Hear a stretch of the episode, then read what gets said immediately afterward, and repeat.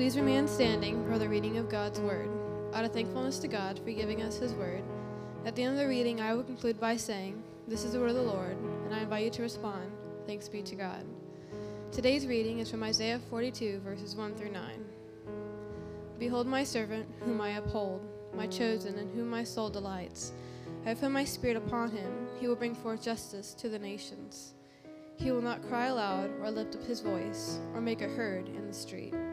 A bruised reed he will not break, and a faintly burning wick he will not quench. He will faithfully bring forth justice. He will not grow faint or be discouraged till he has established justice in the earth, and the coastlands wait for his law. Thus says God the Lord, who created the heavens and stretched them out, who spread out the earth and what comes from it, who gives bread to the people on it, and spirit to those who walk in it. I am the Lord. I have called you in righteousness. I will take you by the hand and keep you. I will give you as a covenant for the people and light for the nations. To open the eyes that are blind, to bring out the prisoners from the dungeon, from the prison those who sit in darkness. I am the Lord. This is my name. My glory I give to no other, nor my praise to carved idols. Behold, the former things I have come to pass, and new things I now declare. Before they spring forth, I tell you of them. This is the word of the Lord. Thanks be to God. Amen. Thanks, Cadence. Well, good morning, everybody. It's good to be with you. My name is uh, Ian. I've a chance to meet you. The privilege of being one of the pastors here. And uh, honor and joy to uh, gather for worship with you this morning. I saw the Spirit was moving. Uh, the, got dark in here all of a sudden, and then it came back up. So, I mean, the Spirit's at work, guys. Just trust it. Just believe it. Uh, missed being with you all last week. I was over at uh, Aletheia, Tampa, our sending church, uh, preaching for them. It's good to be uh, back home with them, so to speak, but I always miss uh, gathering with uh, our church family here when I was gone. So I know Pastor Pat served you well out of Isaiah. Um, there's been a lot of tears from this stage lately, so I don't know about this morning. No promises there on that, but I know it was an emotional morning and a good one that Pat pointed us to the hope of Christ that was there.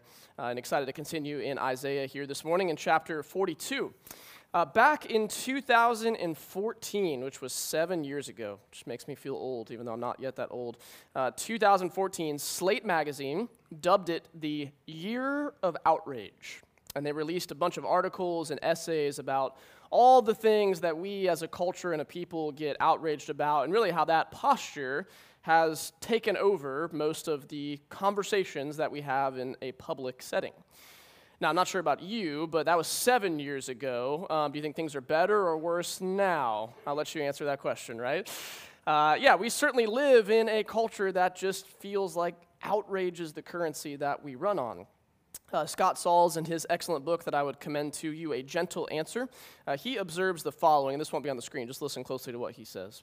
He says, In our current cultural moment, outrage has become more expected than surprising more normative than odd, more encouraged than discouraged, and more rewarded than rejected. Outrage undergirds each day's breaking news. It's part of the air that we breathe. Tribes and echo chambers form, social media feeds grow, political pontifications multiply, book deals prosper, podcasts rant, and churches split. On some level, we are all engaged in the seemingly insatiable theme of us against them. Does that resonate with you at all? It feels like that's the culture we find ourselves in. And what I want to propose to you this morning, brothers and sisters, is that this culture of outrage ought not be the case in the church of Jesus Christ. And the reason why, as we're going to see in Isaiah 42, is that Jesus himself is not this way. Now, don't hear me wrongly it's not because there are not righteous reasons to be angry. Certainly, Jesus at times did express what we might say is a sort of outrage or a righteous anger, and the scriptures absolutely have a category for that. I'm just going to let you know that's another sermon for another time, though. That's not where we're headed this morning. What I want to look at today is just this posture that we seem to have toward one another. It should not be the case in the church we see that whoever gets the most angry tends to win. Whoever raises their voice the loudest, makes the biggest social media splash, is applauded, and you better know who us is and who them are if you're going to make it, right? And I think Isaiah 42 is going to confront this sort of culture of outrage head on. It's going to give us a picture of a servant who is also a king, a paradox of the greatest proportions. But even more than that, this king is going to be marked by a gentleness toward the weak, the useless, and the discarded by society.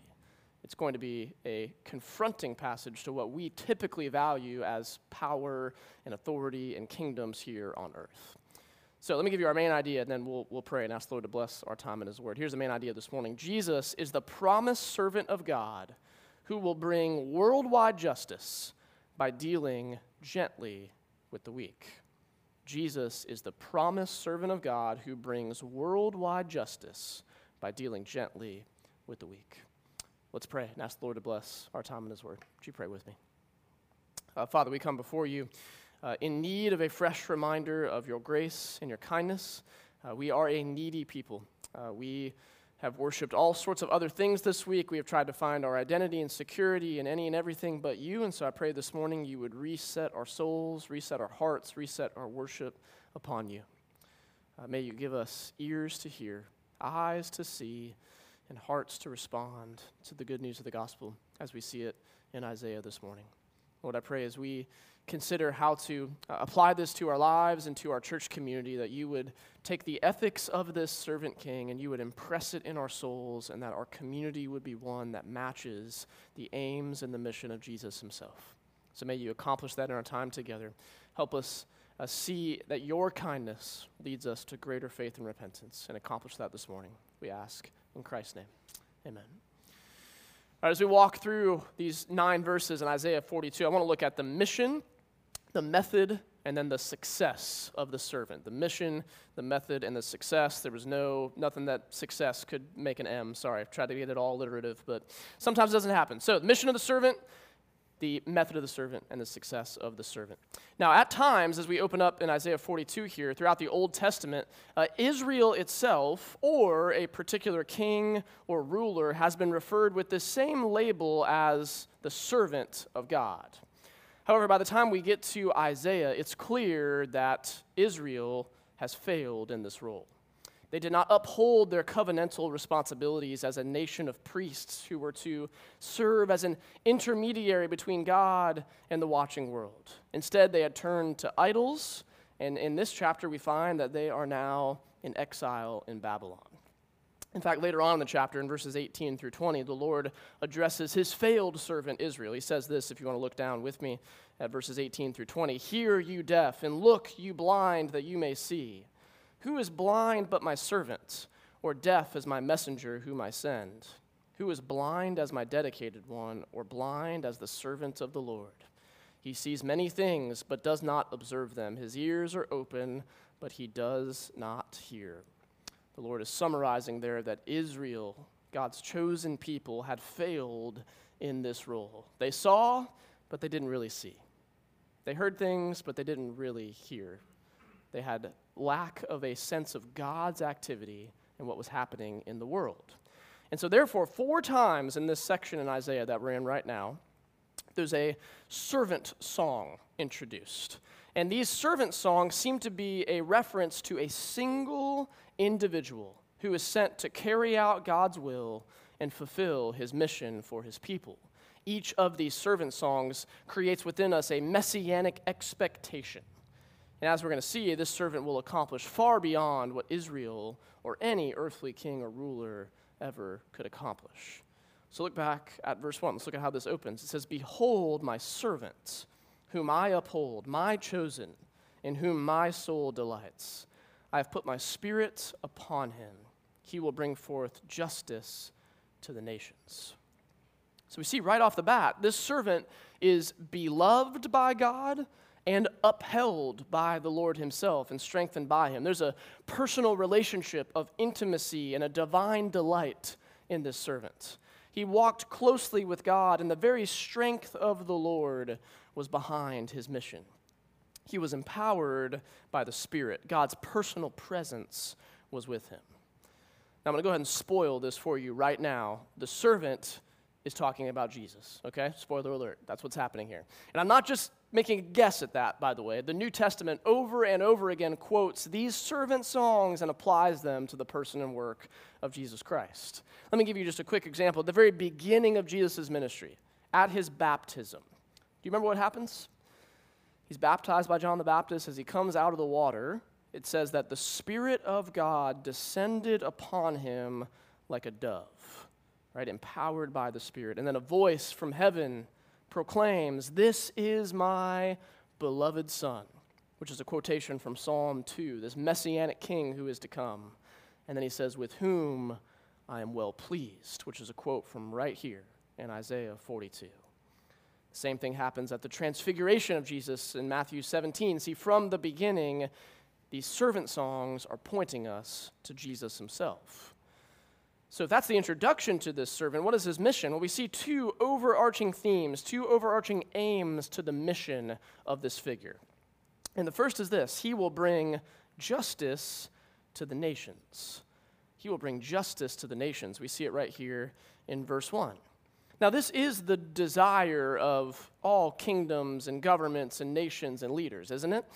We might disagree with how we define justice, and surely as a world we do disagree on that. But all kingdoms and governments, they're trying to instill their own version of what is right and wrong, their own vision of the good life, and what they view as justice into the culture that they have influence over. And I think that justice is arguably the key word in this passage. It shows up three times in the first four verses. Now, when I say the word justice, what comes to mind for you? What are the things that populate in your mind? See, I think when we hear the word justice, we often associate it with the notion of retributive justice, which is what happens in a legal system or a courtroom, for example. We tend to think of justice as crime and punishment or the criminal justice system. Something, someone does something illegal, and then justice is served, right, by handing down a consequence or a sentence. Now, this is absolutely a part of justice, but in the scriptures, it's only one aspect of what justice is. You see, God's word points to that and something much larger. Biblically, justice in the big picture is the idea of wholeness, of flourishing for all people. It's the Hebrew idea of shalom, if you've heard that. That's not just an absence of peace, it's the way things are supposed to be. A just society, biblically speaking, has right relationships between all parties in that society. A just culture would be marked by the ethic of loving your neighbor as yourself. Which, by the way, if we think about it, if we all lived that out, if we all truly loved our neighbor as ourselves, there'd be no need for retributive justice, would there? So, this servant is coming to bring that kind of justice, a wholeness, a right relationship between all.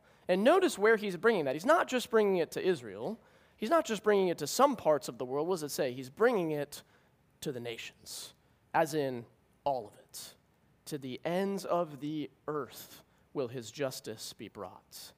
He has come to usher in the world that we all long for, but have always failed to achieve. That's the first aim justice to the nations. And if that's not a big enough aim, the second aim is this salvation to the nations. Look at verse 5 and following. Thus says God, the Lord, who created the heavens and stretched them out who spread out the earth and what comes from it, who gives breath to the people on it and spirit to those who walk on it. I am the Lord. I have called you in righteousness. I will take you by the hand and keep you.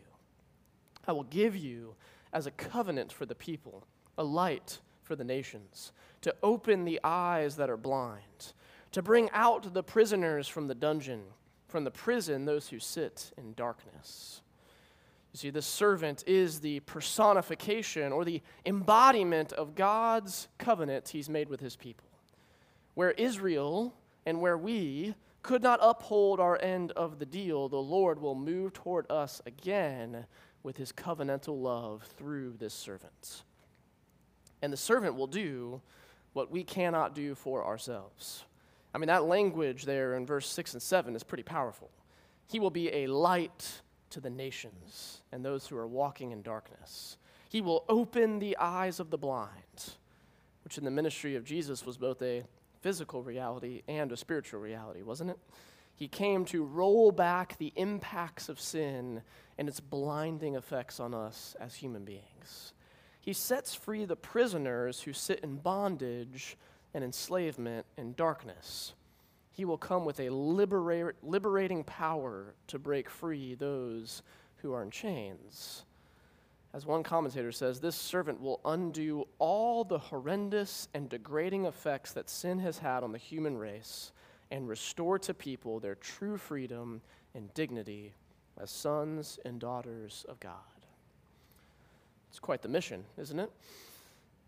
That is pretty big in scope. But he comes and he wants to accomplish all of these things. Uh, I love the, the famous hymn writer Charles Wesley.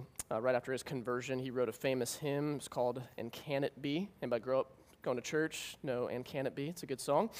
In the uh, fourth verse, he points to, I think, the greatest reality that these verses are speaking to. And I'm not going to sing it for you, but I'm going to read it, okay? Says this Long my imprisoned spirit lay, fast bound in sin and nature's night. But thine eye diffused a quickening ray I woke, the dungeon flamed with light. My chains fell off, my heart was free. I rose, went forth, and followed thee. That is the story of salvation. That is the story that is being promised here in this servant. And if you're here and you're in Christ, that is your story too. See, the mission of this servant is to bring justice and salvation to the very ends of the earth. And in this way, this servant is the substance for all we might hope for. He doesn't merely speak a new covenant, he is the new covenant. He doesn't just point to where people can find the light. He comes and says, What? I am the light of the world. He doesn't tell people how they can be set free from their chains. He himself breaks the prisoners free. You see, that is the mission of the servants. But the surprising turn in this passage is not with the mission, though that's grand and glorious, and we should appreciate that. It's with the method that this servant goes about accomplishing that, that mission. You see, this servant, what we're going to see, will produce the results of a king without the typical methods of a king. Look at verse 2. It says, He, this servant, he will not cry aloud or lift up his voice or make it heard in the streets. This is the idea of shouting down other voices in an attempt to drown them out. And it says he will not do this in the streets, meaning in public locations. He will not aggressively push his agenda. This means he is not stirring up outrage like we like to stir up outrage today. He doesn't do what we as a culture do in order to win or accomplish whatever we've set out to do. See, I don't think Jesus would have a Twitter account if he came today. In fact, I feel almost positive he would not. But it's not just that he goes about his work quietly, with diligence. It also comes in verse 3 with who he chooses to work with. This is a beautiful verse. Look what it says A bruised reed he will not break, in a faintly burning wick he will not quench. He will faithfully bring forth justice. I want to camp out in these verses for a while because they're just so rich and beautiful. Let's get the imagery right here. It says a bruised reed, as in a, a branch or a stick or maybe a stalk of grain. If you can picture it, it's about to snap. It's got a really big bend in the middle of it. It's still one piece, but in any given moment, could be gone, could be snapped right in half. If it was a, a stalk of grain, it would never produce grain again. And this word for bruised, it means not just a simple mark on your skin, it's the idea of being crushed. It's a deep contusion, almost like a knockout punch in a boxing match or an MMA fight. This reed is it's about to snap. It's bruised right in the middle. It would be viewed as good for nothing. And then it says a faintly burning wick. You know, when you get to the very end of a candle or a fire, right? I saw Publix had the firewood out this week, right? It dipped below 70 for one hot second. And they were like, oh, firewood. But you know, when you get to the end of a candle or fire, all you have left is just a barely a little bit of a flame. It's barely holding on. That's the picture here. It's a flame that's about to go out. And how do we get rid of it? Well, it's simple as just blowing out a candle, right? Takes no effort on our part. If you've had a fire going, then you snuff it out and make sure that whatever is left has been put out. But you see, this servant looks at the bruised reed. He looks at the faintly flickering wick, and he does not snap it in half, and he does not snuff it out. No, he deals gently with each of those people. You see, these are symbolic for anyone who is broken, crushed, lowly, who might feel worthless, who might be discarded by the society at large. They have no real value to other people. But the servant, he will show compassion, mercy, and gentleness. This servant will handle with care. He takes that bruised reed and he gently holds onto it, carefully setting it back right. He takes just that tiny little flickering flame, and what does he do? He fans it back into life. It's a beautiful picture, isn't it? I love Eugene Peterson's translation of the message. He says that this servant won't call attention to what he does with loud speeches or gaudy parades. He won't brush aside the bruised and the hurt, and he won't disregard the small and the insignificant. Now, I would ask you, what kind of king acts like that? I mean, what kind of king acts like that? I mean, certainly not the kings of the earth and the nations, do they? I mean, in any time and place, no one goes about the agenda of bringing a kingdom to bear like this. A bruised we- reed, I knew I was going to do that, a bruised reed and a faintly flickering wick. There's nothing that they're bringing to the table that's real strong. But yet, this king seeks them out specifically. Just before this, in Isaiah 41, Isaiah prophesied about the coming of King Cyrus, Cyrus the Great in history from Persia. And his reputation is right there in, in chapter 41, verse 25. It says, I stirred up one from the north, speaking of Cyrus, and he has come. From the rising of the sun, he shall call upon my name. He ends up setting the, uh, those who are in exile free, but then it says this He shall trample on rulers as on mortar, as the potter treads clay. See, Cyrus is just a microcosm for all human kings and how they go about their business, isn't he? I mean, it tells us that eventually muscle, propaganda, coercion, strength, and power that's how we attain this so called justice. That's how we bring our agenda to bear. Kings and queens and leaders, they'll try to push their way forward using force when needed. They will swagger their way to spread dominion. They impose heavy yokes and they conquer at all costs. But then here stands this servant. Here stands Jesus, who doesn't make a scene in the streets. He doesn't parade around. He's a, he takes the most vulnerable, the most weak, and he strengthens them. It was Jesus, after all, who said that blessed are the meek, for they shall inherit the earth. The very longest quotation of the Old Testament in Matthew's Gospel, which Matthew's Gospel quotes the Old Testament all the time, comes from right here in Isaiah 42, 1 through 4. There's something about this picture that so captures the ministry of Jesus that Matthew and the gospel writers bring attention to it all the time. See, in Matthew 12, where this is quoted, if we look at the context there, there's a man with a withered hand. He enters a synagogue on the Sabbath day.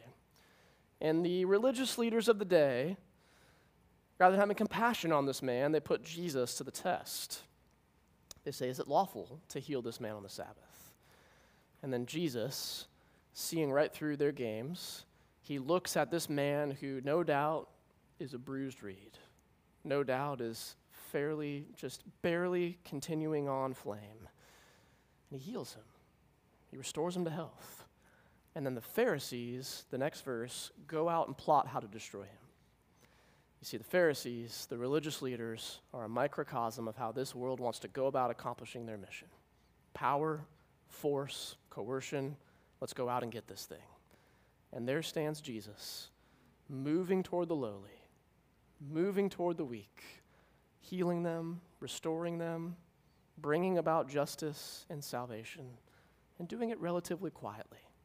You've noticed if you're doing community Bible reading in Mark, right? I mean, how many times does Jesus do something and then he's like, cool, just keep it quiet for now? We read that, we're like, why not just tell everybody?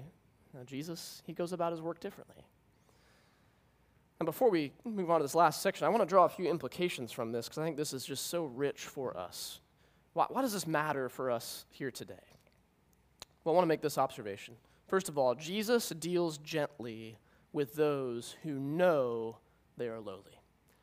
Jesus deals gently with those who can identify with being a bruised reed in a barely flickering flame. There is a kind of person that Jesus does not move toward with this posture. And it's those who, in their pride or in their arrogance, or who have set themselves against him and his people, who have adopted the power strategies of this world, it's not the posture that we get. But here we get this beautiful offer that the only way to receive the gentleness of this servant king is by seeing yourself in the low place. My, my kids have been uh, learning how to sing Jesus Loves Me, and we've been doing sign language with it because my daughter has cochlear implants. And um, if I were to cry in this sermon, this would be the section, but I'm not going to do it. It's okay. Uh, so we sing the song together. She's learning all the signs. It's awesome, right? And uh, her favorite part is when we get to the, the end of kind of that the bridge area. It says, Little ones to him belong. They are weak, but he is strong, right? And the sign for strong is like this. So Maddie's always waiting. She gets to the very end. He is strong. It's always exciting. Um, but man, I was struck this week. That's just that's not just a kid song, is it? I mean, the little ones who see the strength of Jesus are not just little children. It's those who are little in their own soul. It's those who have a posture of a childlike faith. It's those who know that they are weak and He is strong. And friends, the invitation of this passage is if you think you are strong, you're not going to receive the gentleness of the servant king. And so I would urge you if you are standing in your own strength today, yield from that. Embrace a posture of weakness. That is where we see the strength of Christ. I love what Spurgeon says, probably my favorite Spurgeon quote. He says, Big hearts never get Christ inside of them. Christ lives not in great hearts, but in little ones. Mighty and proud spirits never have Jesus Christ, for he comes in at low doors, but he will not come in at high ones. He who has a broken heart and a low spirit shall have the Savior, but none else. So, friends, are you little in heart? That's the first implication. The second is this if this is how Jesus treats us, is this how we treat one another? You see, the church ought to be full of people who are bruised reeds and faintly burning flames. Jesus quietly patiently, gently meets us in our weakness. And we ought to be a community where that's happening. Not taking our cues and our value systems from corporate America or from anything else, but from the ethics of the kingdom of God. This culture ought to permeate any community that's centered on this servant king, Jesus. I mean, thank goodness Jesus has a different value system than we have, right? I mean, who's looking on a resume for the person who's a broken reed or a barely barely about to go out flame. I mean, nobody in here is putting meekness on your job description. It's not what employers are looking for. But Jesus, the King of all kings, he comes and he moves precisely towards those people. The meek shall inherit the earth. Jesus embodies that. We are called as a community to that. So when we encounter in our own selves and in other people around us broken reed and a flame that's about to go out, do we feel like Jesus to that? That's the call on our community. Now, there's a risk here because we tend to view meekness as weakness, if we're being honest with ourselves, don't we? We don't view that as a strength. There's a temptation here that we can view the meekness of this servant king as being weakness, as being an inability to complete his mission. And this passage is quick to correct us. You see, this servant is successful. Let's look at the success of the servant. Look at verse 4. It says, He will not grow faint or be discouraged till he establish justice in the earth and the coastlands wait for his law. You see, in all of these servant songs that Isaiah has, and we're going to see them in greater and greater detail as we go, there's something about this servant that leads him to be a suffering servant. We're going to see that most profoundly in chapters 52 and 53 in just a few weeks. But there's even hints of it right here in this passage. You see, in verse 4, when it says, He will not grow faint or be discouraged, the root word there for grow faint and discouraged is the exact same root words in the Hebrew as the bruised reed and the faintly burning wick. It's a little play on words that's lost for us in this translation. Here's what it's telling us this servant is going to share in the suffering of his people in some capacity. The reason why he can be so gentle to the bruised reed and to the faintly burning wick is because he himself is going to experience something like that. But as he goes through that, he will not snap in half and break apart. He will not be snuffed up, snuffed out. He will prevail in what his mission is. See, though all will look at this servant and think he is useless and brings nothing to the table, he will prevail. And we know that all of this leads to a horrible scene at Calvary on a Friday on a cross, but then is accentuated on a Sunday morning, three days later, with an empty tomb, isn't it?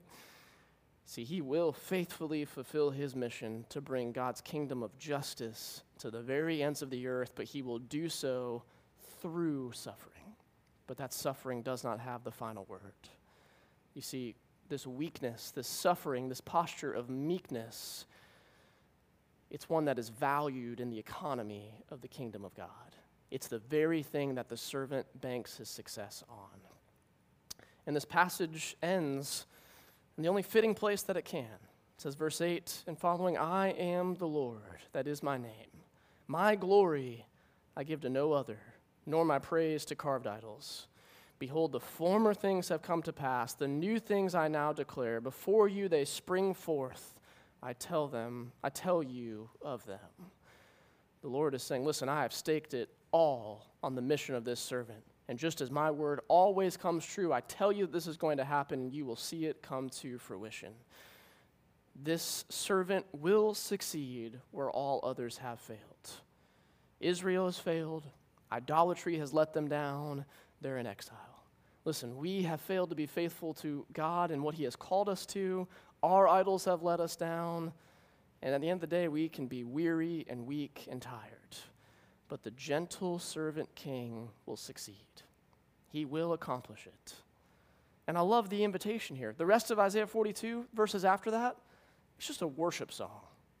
It's just a song of praise to glorify this great, gentle servant king because he is worthy of that worship.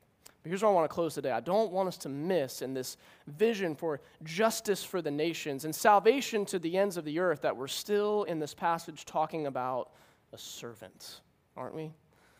And that's the striking thing that nobody saw in Jesus. I mean, God Himself comes in the flesh, and what does He come as? A servant. His whole life was marked by servitude.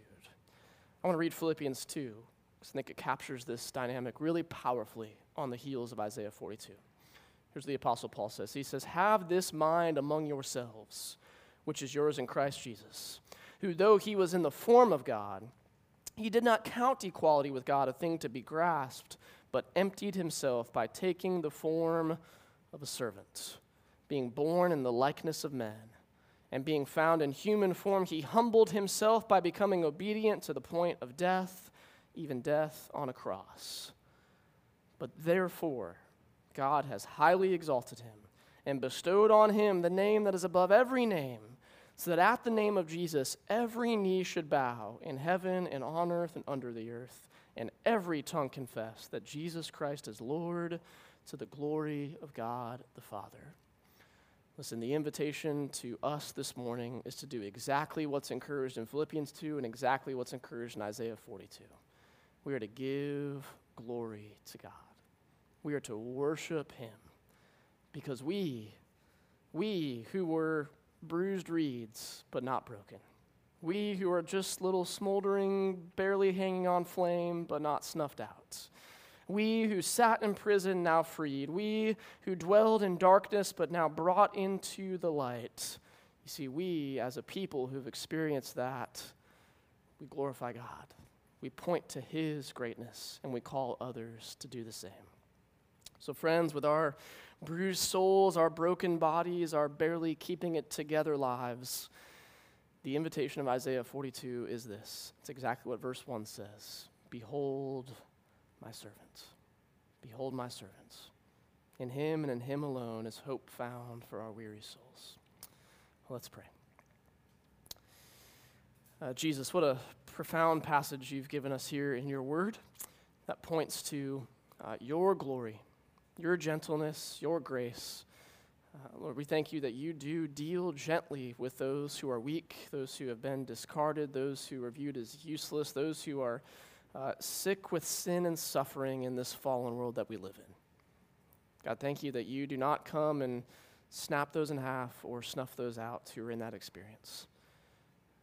I pray that you would give us uh, the ability to behold you in your glory as the gentle servant king and help us here at the King's Church to be a people who are marked by being lowly in heart, not haughty and prideful, but lowly. And I pray that our community, God, that we would just experience what it looks like for this to be played out amongst a people. May we be gentle towards the weak. May we be patient with those around us. When sin and suffering comes, may we be a people who encourages one another with the good news of this kind of king. And may that expand uh, beyond our walls here to other people in our city and our community. May they come to know you as a Savior. May they come to be a part of your kingdom. We pray that in Jesus' name.